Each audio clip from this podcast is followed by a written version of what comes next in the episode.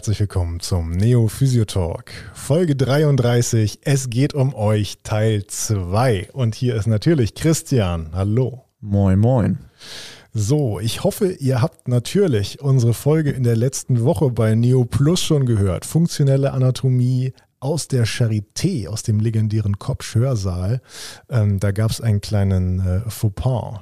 Die Folge war erst ein paar Stunden später abrufbar, weil in der Datei ein Accent aigu verwendet wurde und das mussten wir nochmal ändern. Das äh, haben wir nicht sofort gecheckt. Sorry nochmal dafür. Aber ich hoffe, die Folge hat euch allen gefallen. Äh, ich finde sie sehr cool geworden. Christian, was meinst du? Sehr informativ, wenn es um funktionelle Anatomie geht und dann gerade noch an dem Ort mit den Gästen, in dem Falle ja, echt gut. Ja, und auf jeden Fall mega das Privileg, äh, in der Charité an Körperspendern arbeiten zu dürfen und mit denen eben sein, sein anatomisches Wissen nochmal so ein bisschen zu erweitern.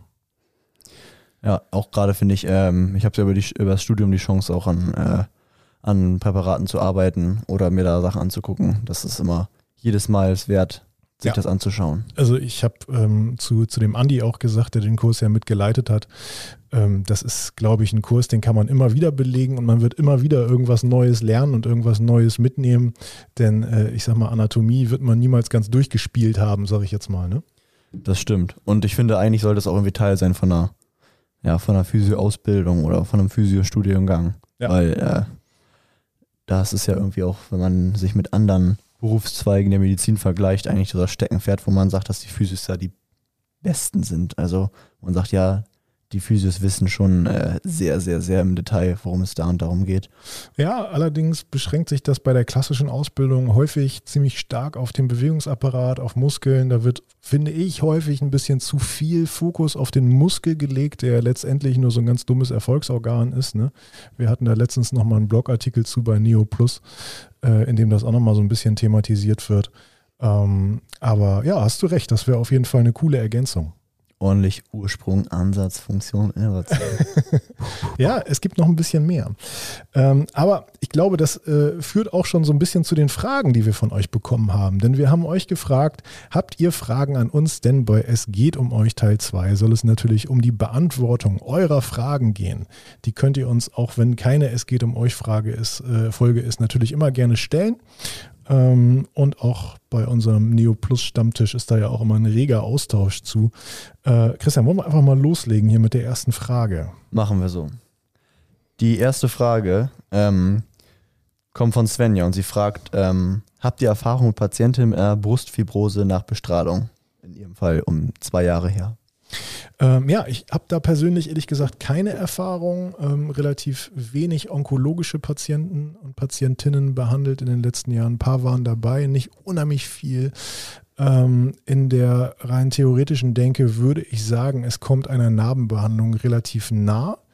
Ähm, da werden wir sicherlich reichlich fasziale Probleme haben in dem Bereich die man ja beispielsweise mit äh, Retrotorsionstechniken, ähm, ähm, aber auch Verschiebetechniken, so diese ganzen Geschichten, ähm, das würde ich da auf jeden Fall mal zum Einsatz bringen.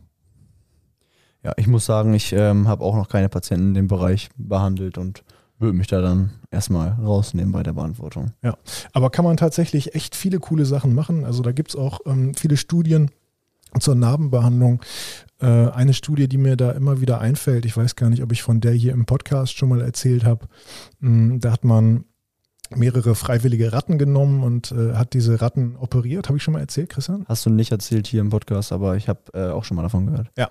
Ähm, man hat diese Ratten genommen, hat denen das Abdomen eröffnet, hat äh, das Peritoneum ein bisschen angeraut ähm, dann hat man sie wieder fachkundig zugenäht und dann hatte man zwei verschiedene Kontrollgruppen. Die eine Kontrollgruppe wurde in einen Käfig gesetzt, hat sich nicht groß bewegt und äh, wurde im Grunde genommen in Ruhe gelassen. Also im Prinzip Konzept Ruhe, nichts machen.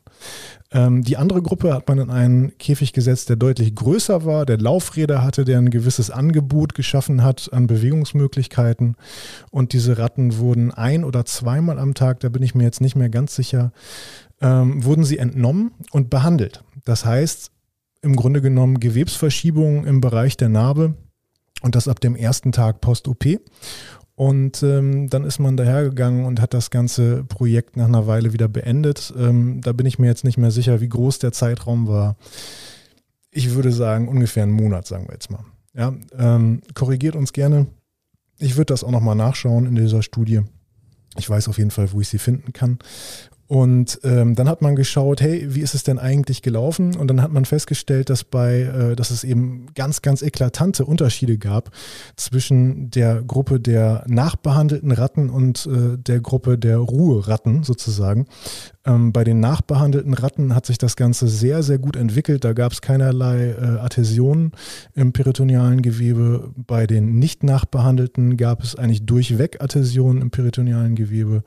Und äh, dementsprechend wirkt sich das Ganze natürlich auch ganz, ganz deutlich ähm, auf, die, äh, auf die Funktionalität im Anschluss aus.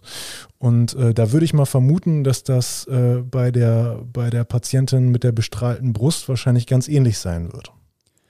Ja, dann würde ich jetzt, wenn du sagst, es ist ein Monat ähm, die Studie lang ungefähr gelaufen, dann äh, natürlich, dann kann das ja natürlich mit der mit den Ruheratten auch nicht funktionieren, weil der Orthopäde um die Ecke, der würde ja erzählen, sechs Wochen Ruhe, erst dann läuft das wieder, ne? ja, klar. ja, also da muss man natürlich auch nochmal sehen, da geht es dann so ein bisschen immer äh, auch darum, auch darum, das Ganze möglichst einfach safe zu machen und möglichst undifferenziert, dass man, also das, das klingt jetzt sehr negativ, aber das Ganze so zu machen, dass es wirklich idiotensicher ist. Äh, also wenn man mehr Zeit hätte im Gesundheitssystem, dann würde man den Leuten, glaube ich, auch viel differenziertere Dinge mit auf den Weg geben. Ähm, das hatten wir ja auch schon mal in dieser Folge mit Klaas besprochen, in der Folge 31 äh, beziehungsweise 31 plus. Dass es da, ja, schon, dass man das schon ein bisschen differenzierter sehen muss. Alright. Was haben wir noch so, Christian? Der Axel fragt, ähm, Inwiefern unterscheiden sich trotz aller staatlichen Regelungen die PT-Ausbildung bzw. Studiengänge? Ja, das ist eine sehr interessante Frage, finde ich. Allerdings würde ich dieser Frage gerne eine größere Folge widmen, denn ich denke, das ist eine Frage, auf die man nochmal sehr, sehr cool eingehen kann. Vielleicht mit einem, mit einem Schulleiter von einer klassischen Schule, äh, vielleicht auch nochmal zusätzlich mit einer Person von einer Hochschule um da wirklich so ein bisschen, bisschen fundierten Diskurs reinzubringen. Denn wir haben da sicherlich unsere Meinungen zu. Da werden wir, glaube ich, mit anderen Fragen heute auch nochmal so ein bisschen drauf zu sprechen kommen. Aber äh, um dieser Frage gerecht zu werden, müsste man äh, jetzt ziemlich, ziemlich eingefuchst sein in der Materie. Das könnten wir natürlich alles recherchieren. Ähm, aber ich glaube, ein bisschen authentischer und cooler wird es, wenn wir uns dazu ein paar coole Gäste einladen. Ne? Ja, würde ich auch sagen. Und ähm Ihr könnt euch jetzt uns mal die äh, Steady Plus Folge anhören ähm, mit therapeutischen Aversionen. Da, da wird unsere Grundstimmung zu dem Thema wahrscheinlich auch rüberkommen. ja, Folge plus äh, eins, nee, plus zwei. zwei. Gut. Ähm, welche ist dann die nächste Frage, die wir uns vornehmen? Such dir eine aus, Christian. Mm, ja, würde ich sagen, hier zur Gewebsbeeinflussung passt das ja. Nutzt ihr in eurer Praxis ähm, etwas an Elektrogeräten und wenn ja, was und warum? Mm, ja, nutzen wir.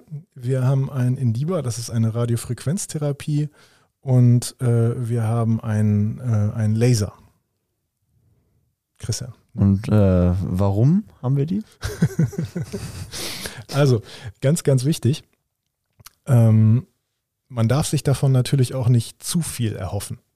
Denn äh, wir werden das System nicht schlagen. Wir werden das System nur dazu bringen können, so gut zu sein, wie es eben im Optimalfall möglich ist. Also wir können Wundheilungsbedingungen optimieren. Äh, was aber, finde ich, ganz, ganz wichtig ist und was häufig, häufig überbewertet wird oder so ein bisschen falsch eingeordnet wird, äh, ist, dass man, dass man diese, diese, diese Wunderwaffen ähm, einsetzt und dann ist gut und dann wird das schon klappen. Nee, also es ist ja nur noch mal ein unterstützender Faktor, aber die Basis ist ja erstmal die restlichen Bedingungen zu optimalisieren.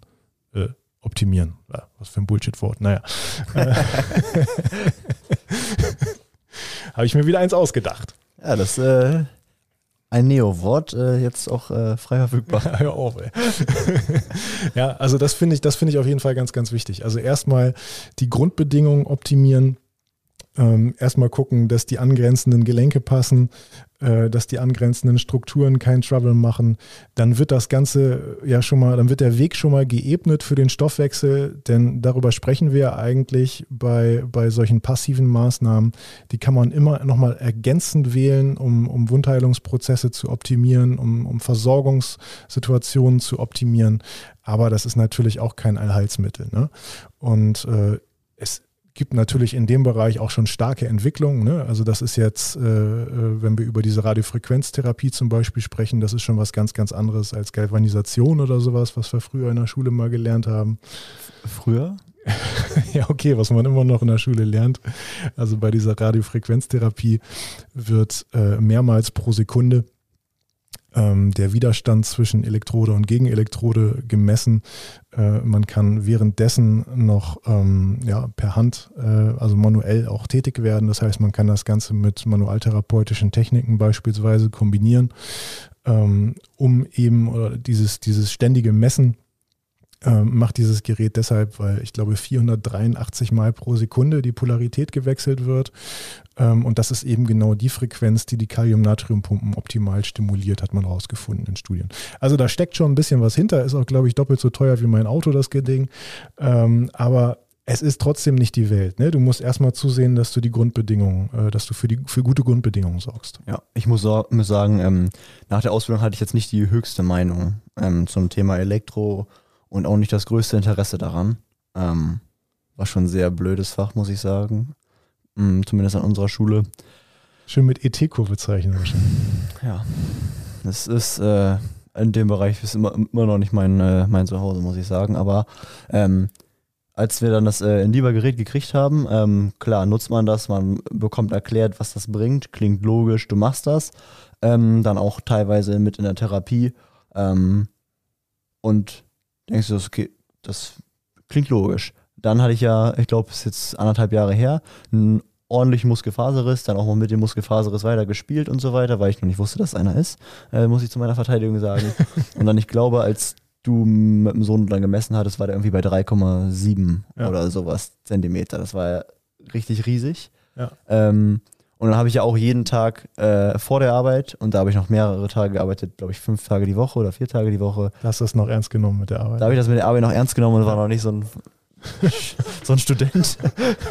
Wo, Hipster-Student. Wurde noch nicht beleidigt. Nur noch am Mate trinken. Auf jeden Fall vor der Arbeit behandelt immer und nach der Arbeit behandelt. Und nach knapper Woche war der Riss halt deutlich, deutlich zurückgegangen, ja. wo man sich dann halt einfach denkt, wow also ich habe es auf dem Bild gesehen, dass er bei 3,7, 3,8 oder so war.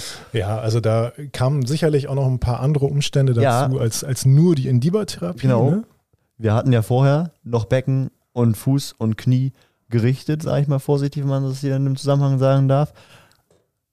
Und das ist ja dann äh, aber entscheidend. Natürlich, die Grundvoraussetzung ja. wurde gemacht und ist dann auch vielleicht so geblieben, wie es war. Aber in einer Woche das fand ich, also. Ja, genau. Also wir haben das System damit nicht geschlagen. Also ja. wir, wir waren natürlich nicht schneller als die Physiologie, das geht nicht. Ja. Aber äh, man hat dafür gesorgt, dass die Physiologie eben optimal ablaufen kann. Ne? Ja. Jo, Frage beantwortet. Was haben wir noch, Christian? Ja, wir sind äh, zur Partnerbörse geworden. Ach, guck. Ähm, Niklas, hier wird gefragt, ob man dich kennenlernen kann. ich glaube, die entsprechende Person kennt mich schon. Also äh, können wir weitermachen. Ansonsten äh, kann man Niklas auch bei einem äh, Neo-Seminar kennenlernen. Ja, zum Beispiel. Ne? Ich bin käuflich. einfach auf neokompetenz.de Seminare buchen und schon kann man mich kennenlernen. Zack, bumm, einfach, ganz einfach. Wahnsinn. Okay. Ähm, eine noch zur letzten Folge. Ähm, was braucht es eurer Meinung nach, damit sich endlich was an dem von euch in der letzten Folge angesprochenen Verdienst ändert? Zur vorletzten Folge übrigens. Zur letzten Spotify-Folge. Zur letzten Spotify-Folge und zur vorletzten insgesamt. Aber du hast natürlich recht, das ist die Folge 32 und wir haben heute Folge 33. Da muss man plus drei ja so ein bisschen separat zählen. Ja, sehr interessante, äh, sehr interessante Frage auf jeden Fall. Ähm, Christian, willst du anfangen? Ja, ähm, das ist auf jeden Fall eine Antwort, mh, mm, bei der es, finde ich, ein bisschen mehr Zeit bedarf. Ähm, weil man ja erstmal fragen muss, eigentlich, warum bekommt ein Physiotherapeut so wenig Geld, wenn er anfängt zu arbeiten. Ja. Ist die Arbeit so wenig wert oder woran liegt das? Wahrscheinlich liegt das bei den meisten daran oder es liegt daran, dass einfach von der Kasse, ähm, in dem Fall, weil die meisten Praxen ja Kassenpraxen sind, sehr wenig Geld gezahlt wird für eine physiotherapeutische Anwendung. Ja, wenn man die jetzt nicht in zehn Minuten durchballert, dann bleibt da auf jeden Fall nicht mehr so viel von über. Genau, ne? also wenn man die Behandlung an sich ernst nimmt, dann bleibt Ja. nicht viel. Also es gibt ja auch äh, GKV-Praxen, die eine 30-Minuten-Taktung machen, was ich super, super löblich finde. Äh, weil nur so kannst du ja eigentlich wirklich sehr nachhaltig auch, äh, so, oder so hast du eher, sagen wir mal so, hast du eher die Möglichkeit, auch wirklich nachhaltig zu arbeiten, auch wenn das Ganze wirtschaftlich nicht unbedingt nachhaltig ist. Das stimmt. Ich würde ähm, dann noch ins Spiel bringen, ähm, dass man einfach in Deutschland ähm, aufgrund eines akademisierten Berufes ähm, zum einen ein deutlich höheres Ansehen bekommt und dass ich glaube, dass wenn ein, äh, wenn die Physiotherapie ein akademisierter Beruf ist mit einem Studiengang, dass das schon ähm, auch in der Außenwahrnehmung deutlich dazu mehr beitragen würde, dass Leute bereit wären, mehr im Bereich Selbstzahler als Beispiel zu zahlen. Also wir wollen uns nicht, wir wollen uns nicht beschweren als Praxis, weil wir so viele Selbstzahler haben. Ja. Aber ich glaube allgemein, im Allgemeinen würde es das die Situation dahingehend verbessern. Mhm. Kann ich mir durchaus ganz gut vorstellen. Ähm, Heute, heute noch ein paar Zahlen angeguckt. Ähm, In Deutschland werden pro Jahr, ich glaube, 13 Prozent des Bruttoinlandsproduktes äh, fließen zurück in die Gesundheitsbranche. Äh, die Gesundheitsbranche macht in Deutschland pro Tag etwas über eine Milliarde Umsatz. Äh, das ist eine ganze Menge. Trotzdem haben wir aber durchschnittlich keine übermäßig äh, hohe Lebenserwartung im, im weltweiten Vergleich. Äh, trotzdem ist es, glaube ich, so, dass bei uns ziemlich viele Bagatelle behandelt werden. Ähm, also Dinge, die man vielleicht auch gar nicht so ausführlich behandeln müsste. Ähm, und äh, da kann ich mir schon vorstellen, dass es ähm, ja, dass die Akzeptanz dazu, auch in die Physiotherapie Geld fließen zu lassen, wachsen würde, wenn es sich um eine rein akademisierte Branche handeln würde. Ja, Ja, ich bin auch der Meinung, dass dir. es ähm, nicht ein, äh, ein Studiengang sein muss, der jetzt irgendwie NC-mäßig begrenzt sein müsste oder wo gesagt werden muss, du musst da unbedingt äh, ähm, ein klassisches Abitur für haben. Nee, also das, äh, und ich finde, das ist eine ganz, ganz große Gefahr. Ähm, ich finde generell, das ist ja ein Thema, mit dem ich mich eigentlich schon sehr, sehr lange auseinandersetze. Was kann man wirklich verbessern? Äh, auch was kann man an der Ausbildung verbessern? Das ist, glaube ich, auch eine Frage, die noch von einem Hörer gestellt wurde. Ne? Die, die fließt da eigentlich direkt mit ein. Ja. ähm, beschäftige ich mich schon sehr lange mit dieser Frage und klar hat man da auch ein paar Ideen für die, für die grundständige Ausbildung, die existent ist. Äh, nichtsdestotrotz bin ich mittlerweile eher der Meinung, dass man eine Vollakademisierung der Physiotherapie benötigt, um wirklich nachhaltig etwas ändern zu können. Ähm, und äh, so kamen wir jetzt drauf, gerade du sagtest, das Ganze sollte nicht so NC-gebunden sein. Das ist dann die große Gefahr, weil dadurch würde sich jetzt erstmal, glaube ich, nicht unbedingt was, äh, nicht unbedingt was ändern. Du brauchst Leute, die auch wirklich dafür geeignet sind. Ja. Ja. Ähm, du brauchst Leute, und da sind wir wieder bei der Frage, warum ist Studium eigentlich eine gute Idee äh, oder was, was da noch mit reinspielen könnte.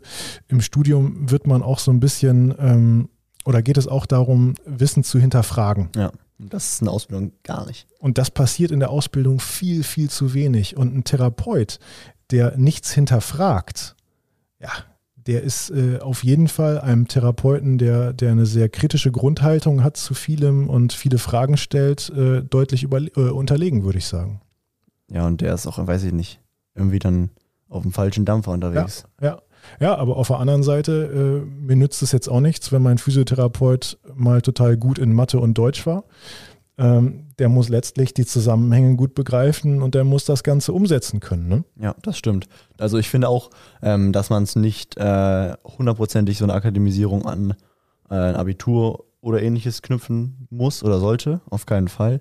Ähm, ich finde, dass man, und das ist halt wieder schwierig, einen gemeinsamen Nenner im Bereich Physiotherapie zu finden, weil jeder irgendwie sein eigenes Süppchen kocht, ähm, eher irgendwelche Testverfahren entwickelt, wie man herausfindet oder sieht, wie Leute anfassen, wie Zusammenhänge geschlossen werden. Jetzt nicht direkt Mhm. im Bereich Physiotherapie.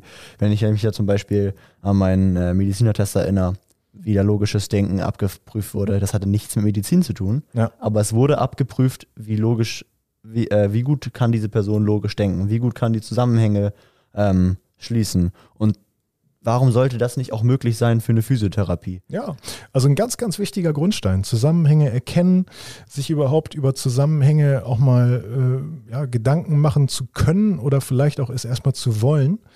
Ähm, und ja, dann diese, dieses, dieses rein handwerkliche, wie fasse ich jemanden an?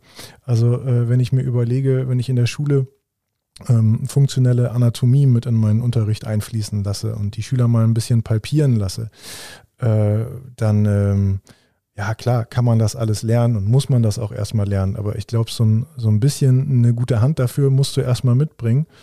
Ähm, ja, und äh, teilweise habe ich nicht das Gefühl, dass es da eine gute Basis gibt, durchweg bei allen. Also ja, es, es sind jetzt vielleicht Ausnahmen, von denen ich spreche, aber trotzdem könnte man sowas ja über Assessment-Verfahren auch Genau. irgendwie, irgendwie ein bisschen filtern. Sehe ich auch so. Frage beendet. Ja. Dann ähm, fragt der Felix noch, wenn mein Patient so gar keinen Bock hat, ähm, was selber zu machen, was hilft am besten? Natürlich muss man aufklären, aber die meisten wissen schon über ihre Krankheit oder ihren Zustand Bescheid und trotzdem wollen sie nicht die Arbeit aufbringen, die sie eigentlich für sich bräuchten. Tja, eine gute Frage. Ähm, ich glaube, das Ganze, das Ganze beginnt relativ früh und zwar direkt mit dem ersten Kontakt, den ihr zum Patienten schließt. Das heißt, im Grunde genommen beginnt das Ganze mit der Anamnese. Ähm, und äh, auch dazu hatten wir letztens einen, äh, einen Neo-Plus-Artikel Patientenzentrierte Gesprächsführung. Ähm, denn da geht es darum, dass man erstmal eine gewisse Vertrauensbasis schafft. Wir haben ja schon häufig darüber gesprochen, dass die Patienten-Therapeuten-Beziehung eine sehr asymmetrische ist. Das heißt, der Therapeut muss sehr viel vom Patienten erfahren. Äh, der Patient muss aber nicht zwangsläufig etwas vom Therapeuten erfahren, wenn er das nicht möchte. Ja? Also wenn der Therapeut das nicht möchte. Ähm, und das ist gar nicht so einfach, das Ganze in ein richtiges Gleichgewicht zu bringen. Denn äh, trotzdem muss man eine gewisse Authentizität mitbringen ähm, muss es schaffen, äh, ja, ein, ein, ein hohes Maß äh, an Empathie äh, in, die, in die erste Gesprächsführung mit einfließen zu lassen. Man muss eine gewisse Kongruenz zwischen Therapeut und Patient schaffen und äh, dem Patienten eben eine, ja, eine uneingeschränkte, unbedingte Wertschätzung entgegenbringen. Äh, das Ganze ist eben wirklich wichtig, um so eine Vertrauensbasis zu schaffen und auch um dafür zu sorgen, dass der Patient den Therapeuten eben auch als Experten wahrnimmt und wertschätzt. Denn auch das ist ja Teil dieser, dieses asymmetrischen Patienten-Therapeuten-Verhältnisses. Der Therapeut ist Experte auf seinem Gebiet und der Patient ist in der Regel Amateur, Laie und äh, ist angewiesen auf die Expertise des Therapeuten. Und das muss äh, eben dementsprechend auch rüberkommen, aber auf gar keinen Fall überheblich oder abgehoben. Das wird ganz viel thematisiert in diesem Artikel. Also wer sich da näher interessiert, äh, dem würde ich diesen Artikel einfach mal ans Herz legen. Ich finde auch, ähm, dass das wieder ein Thema ist, was irgendwie eine Ausbildung oder weiß ich nicht, vielleicht sogar als Fortbildung oder als dauerhafter Kurs in der Praxis oder so eigentlich laufen muss. Ja, Ähm, allerdings als, als, als Fortbildung ist das Ganze so ein bisschen Abturner, habe ich das Gefühl. Also ganz viele wissen gar nicht, wie wichtig das eigentlich sein kann und wie viel das eigentlich bringen kann. Und das, das Ganze bringt auch Spaß am Ende auf Therapeutenseite, wenn das klappt. Ne? Ja, also ich natürlich haben wir da eine Ausbildung mh, geschauspielert, dass einer der Patient ist, der andere Therapeut und dann hin und her und dann hat, saß auch ein Dozent dabei oder wurde auch abgeprüft und so. Aber das hatte halt wirklich nicht so viel mit Realität zu tun. Und ähm, was die Worte für eine Macht haben und was auch Auftreten für eine Macht hat von einem Patienten, das äh, ist, glaube ich, sehr unterschätzt und das nicht nur in unserem Beruf. Ähm, da geht es äh, bei mir auch im Studium ab und zu in einem Modul drum, ähm, weil da halt viel, viel, viel mehr drüber rauszuholen ist, aber das noch nicht so sehr genutzt wird. Ja. Ja, also ich versuche es äh, in den Befundunterricht ein bisschen mit einfließen zu lassen. Ich habe mir sogar tatsächlich auch vorgenommen, äh, den Befundunterricht da noch ein bisschen weiter umzustrukturieren, um das noch mehr in den Fokus zu rücken. Denn ähm, Ich denke mal, also vieles in der Befundung ist natürlich auch abhängig von, von gemachten klinischen Erfahrungen und gesammeltem Fachwissen. Äh, das kommt, das kommt eh über die anderen Fächer, das kommt eh über Fortbildungen, die man eventuell macht, aber das ist eigentlich kommunikativ erstmal ein Rüstzeug, das erstmal stimmen muss für alles andere. Glaube ich auch. Also ich finde, ähm, es ist auch so, dass wenn man sich die Gesellschaft irgendwie anschaut und ähm, du mal an einer Apotheke vorbeifährst und dann guckst, ist eigentlich immer was los. Also ist immer zwei, drei, vier, fünf Leute, wenn es jetzt äh, auch keine Masken mehr äh, benötigt, vielleicht irgendwann mehr, dann glaube ich trotzdem, dass da immer noch so viele Leute unterwegs sind. Und das ist einfach, glaube ich, so, weil der Mensch auf der Suche nach der bequemsten, schnellsten Lösung ist. Gib mir die Pille, die hilft und bumm. Und ich komme zur Therapie und bumm. Und ja. ich weiß zwar, dass das länger dauert, aber vielleicht ist es ja doch nicht so schlimm und äh, ich warte mal, was der andere macht. Ja. Und dann ist es äh, ein gesellschaftliches Problem, was wir nicht ändern werden. Ja, okay, aber ich glaube, dass man es beeinflussen kann, ja. ähm, wenn man im Rahmen der, der Aufklärung dem Patienten eben äh, Vor- und Nachteile aufzeigt. Das funktioniert allerdings nur, wenn man eben auch als Experte anerkannt und wertgeschätzt wird vom Patienten. Und wie gesagt, dafür muss man erstmal den Grundstein äh, in der Gesprächsführung, finde ich, legen. Ja, das stimmt. Das stimmt echt. Ja. Jo, haben wir noch was, Christian? Ja, ich habe noch eine nicht wirkliche Frage, aber ähm, habe mich unterhalten mit einem Kumpel, ähm, der auch Physio ist und der gerade seine MT macht. Und ähm, ja, der sagte zu mir, die haben ja so eine Vorstellungsrunde gemacht am, äh, am Anfang, haben sich alle vorgestellt, auch warum sie da sind und wofür sie das nutzen wollen. Und dann sitzen halt da ein paar und sagen einfach, ja, ich habe gar keinen Bock da drauf. Ich will halt, ich will halt eh nur passiv arbeiten. Ähm, ich mache den Kurs halt, weil mein Chef äh, dann das abrechnen kann. Wow. Also ich, ich, ich, konnte einfach dazu nichts sagen.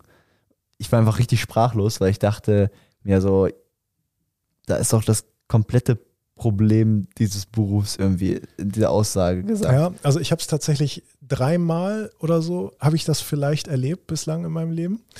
Äh, einmal warst du auch dabei. Ja. Da haben wir zusammen einen Kurs gemacht. Da hat eine Teilnehmerin gesagt, sie hat eigentlich keine Lust, äh, aber ihr Chef hätte sie gezwungen, dass sie ja auch mal wieder was machen müsste und die war noch gar nicht so alt irgendwie. Ne? Ja, Ende 20, glaube ich. Oh, dachte ich mir auch noch so, oh, ja, ja, ja, ja. Du hast deinen Job, glaube ich, aber auch. Ne? ähm, einmal habe ich es erlebt ähm, beim Atlas-Kurs der INOMT, ich mittlerweile, den ich mittlerweile auch unterrichte. Ähm, da war ein Teilnehmer oder eine Teilnehmerin ähm, und die Aussage ging so ein bisschen in die Richtung, ja, ich bin selbstständig, Kassenzulassung, ich bräuchte mal wieder ein paar Fortbildungspunkte. Dann habe ich hier das hier genommen, weil es sind nur zwei Tage und das passte ganz gut zeitlich rein. Ähm, aber ich kann mich noch gut daran erinnern, der oder die Teilnehmer war am Ende auf jeden Fall ziemlich zufrieden, äh, da gewesen zu sein. Und dann habe ich es nochmal erlebt bei KGG. Also es ist eben, eigentlich ist es, glaube ich, auch eine Sache, die ist typisch für solche Zertifikatskurse, ne? wie MT, KGG, äh, wo es eben nur um eine, um eine Darstellbarkeit von Abrechnungen geht. Und da ist es halt wieder genau das, was ich auch an dem Beruf oder an dem Berufsbild, wie es aktuell gelebt wird, echt kacke finde. Dass es halt darum geht, Zertifikate zu erlangen, um damit abrechnen zu können. Dass ja. es nicht darum geht, ähm, dass derjenige, der den MT-Kurs gemacht hat, äh, auch gar keinen Bock drauf hatte, ein besserer Manualtherapeut danach ist, als vielleicht jemand, der keinen MT-Kurs gemacht hat. Nö, also wenn er mit der Grundeinstellung ja. rangeht, dann wird er wahrscheinlich auch nichts mitnehmen. Ne? Ja, und dann äh, kann das trotzdem abrechnen, bringt ihm trotzdem, bringt oder der Praxis dann trotzdem mehr Geld in, ja. in, in dem Sinne. Und ähm, dann, ich verstehe das einfach nicht. Und dann, warum halt dieses Fortbildungssystem so drauf getrimmt ist, ähm, dass Zertifikate vergeben werden. Also ich kann schon verstehen, wir werden seit klein auf äh, darauf auf, erzogen, äh, solche Sachen mitzunehmen, ähm, wenn man an eine Modell äh, Carrera-Bahn denkt, wo man dann eine Urkunde für den sechsten Platz mitbekommt. Das ist dann immer schon, schon ein Riesenerfolg gewesen zu Hause. Aber das kann das kann es doch nicht sein. Und da habe ich auch wieder gedacht, eigentlich sind wir mit Neo auf nicht so einem ganz verkehrten Weg. Nein, auf dem Verkehr, also auf einem ganz verkehrten Weg sind wir auf keinen Fall. Ähm, Denn letztlich wollen wir ja dazu, dazu motivieren und den, den, den Grundstein dazu legen, eigenständig zu denken, Sachen zu hinterfragen und so ein bisschen Konzepte zu vermitteln, wie man denn eigentlich überhaupt darauf kommen könnte, woher das Problem denn eigentlich kommt. Ne? Ähm, ich glaube, damit beschäftigen wir uns so hauptsächlich, würde ich sagen. Ne? Ja, es ist auch eine Sache, die ich ähm, an unseren Kursen echt gut finde oder an dem Motto gut finde, das ähm, bei uns vorherrscht, dass es sich um Kompetenzbooster handeln soll und nicht um äh, einen Schein für, ein, für einen Schrank. Also ja, ja wenn man, wenn man bei uns einen Kurs gebucht hat oder besucht hat, dann soll man danach ein besserer Therapeut sein. Ja, also ein DIN A4-Zettel kriegt man danach trotzdem mit, ne? Aber äh, einfach eigentlich auch nur, weil es so gewünscht wird, ne? Das, ja, egal. Das ist einfach, einfach traurig. Tja, was soll man machen, Christian? Was soll man machen? Ähm, ja. Am besten, am besten sollte man am 13.08.21 den Kurs besuchen. Aufsteigende Ursache, Folgeketten erkennen, verhindern und therapieren. Hier in Oldenburg bei uns. Jawohl. Kaufen, kaufen, kaufen. Nein, ich habe Bock drauf. Ich habe Bock drauf. Oder auch die ganzen anderen Kurse. Äh, LBH-Region machen wir im Oktober. Äh, Kompetenzbooster Schulterblick haben wir jetzt nochmal einen neuen Kurs aufgemacht für den November, wenn äh, so ein paar Examen hier auch durchgelaufen sind. 13. und 14. November wird das sein. Die Kurse sind alle noch buchbar auf neokompetenz.de und dann unter Seminare. Alright. Ich würde sagen, wir machen noch ein bisschen Anatomie, weil äh, ich habe bald Prüfung. Ja, wir machen jetzt hier mal ein bisschen äh, kleine, kleine Lernstunde. Äh, Neokompetenz äh, Individualtraining. Habe ich. Äh, das hast du gebucht? Habe ich gestern gebucht. Ja. genau. Und ähm, ja, euch allen wünschen wir dann noch einen, einen schönen Samstag. Wir haben jetzt gerade Pfingstmontag, also wir müssen morgen wieder ran an den äh, ran an die Bank. Und an Speck. Ja. und an den Speck und an den Platz. Pokal-Halbfinale VfB Oldenburg gegen SV Meppen. Christian, freuen wir uns sehr drauf. Ah, Lille Bleu. Ja, Jetzt äh, weiß man schon, wie das Ergebnis ist, jetzt am 29.05., wenn wir ausstrahlen. Aber wie auch immer, so, vielen Dank, dass ihr uns mal wieder so fleißig zugehört habt. Und äh, dann sage ich mal, bis nächste Woche. Und äh, ich nehme meinen Laken und bin raus. Bleibt uns gewogen.